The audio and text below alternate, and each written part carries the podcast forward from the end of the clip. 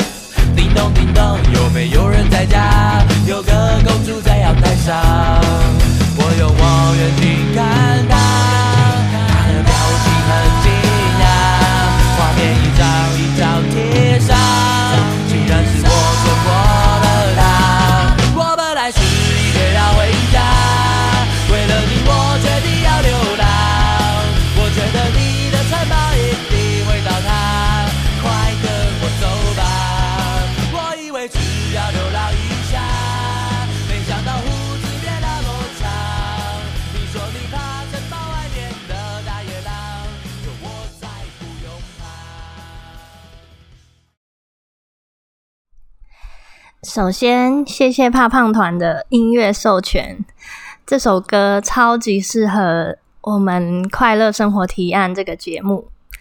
今天我要讲的主题是不快乐的权利。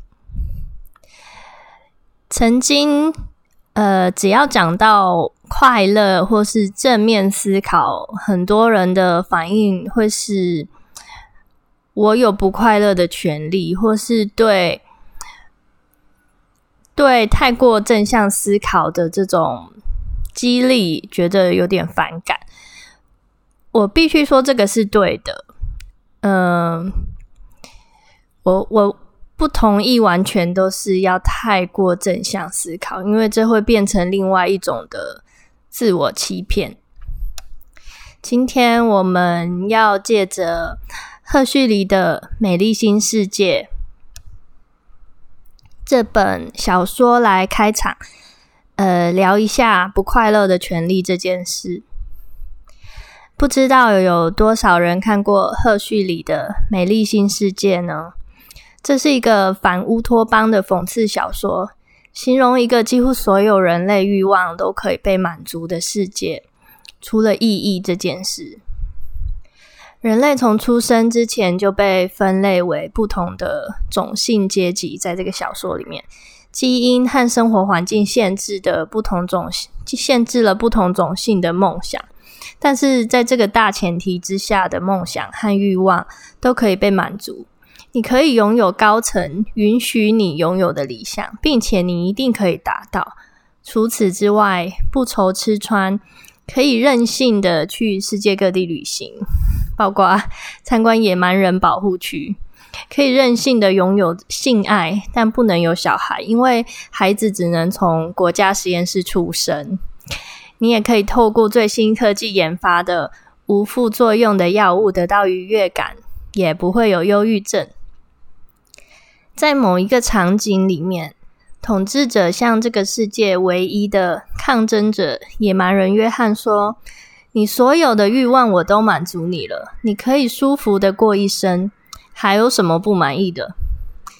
野蛮人约翰向统治者质疑说：“我不要舒服的生活。”我要上帝，我要诗，我要真正的危险，我要自由，我要良善，我要罪恶。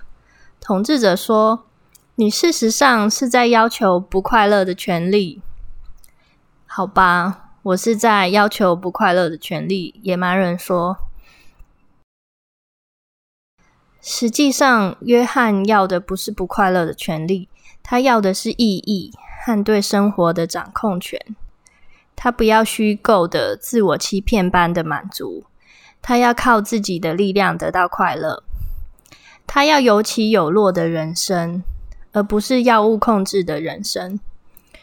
我想，即使是作为一个觉醒青年的野蛮人约翰，也不会每天早上起床就对自己说：“我希望今天有一个悲惨的一天，上班途中跟别人擦撞，然后到公司以后被炒鱿鱼，回家再被诈骗集团骗光我所有的积蓄，是吧？同理，用到一般对快乐生活存在质疑或是抗拒的人身上也一样。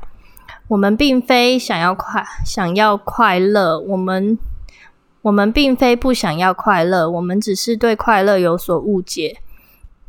研究显示，其中一个阻挡我们得到快乐的最大误区，就是对快乐的误解。人们往往把享乐主义和真正由内而外、发自内心的幸福和满足感混淆了。快乐生活提案并不是享享乐主义。我们练习爱别人，如同爱自己；爱人生，如同爱自然的本质。我们对自己的快乐负起责任。我们借由快乐引导出更宽广的心智，透过开阔的心智激发我们的创造力。我们透过互相分享，让彼此更好。下面我要分享一下快乐的七大原则：一、给快乐优先地位，但不要追逐快乐；二、专注在当下；三、练习去爱和给予。四、为自己的快乐负责。五、信任和原谅他人。六、信任和原谅人生。七、正念。我会在后续的文章和音频中慢慢解释快乐的每一个面向，以及如何练习它。也欢迎你追踪我的 Medium 文章、脸书粉丝团，或是加入我们的快乐生活提案二零二零私密社团。让我们一起成长。如果你喜欢我们的节目，或是觉得这一集的内容对你有帮助的话，我们想要麻烦你帮我们在 iTunes Store 上面评分，还有在 Google Podcast 上面评分留言，告诉我们你的想法。这样我们可以有更多的机会录制出更好的节目。本集节目的文字稿会放在 Medium 或是我的个人网站“投资理想的自己”。那我们下一期节目见喽，拜拜。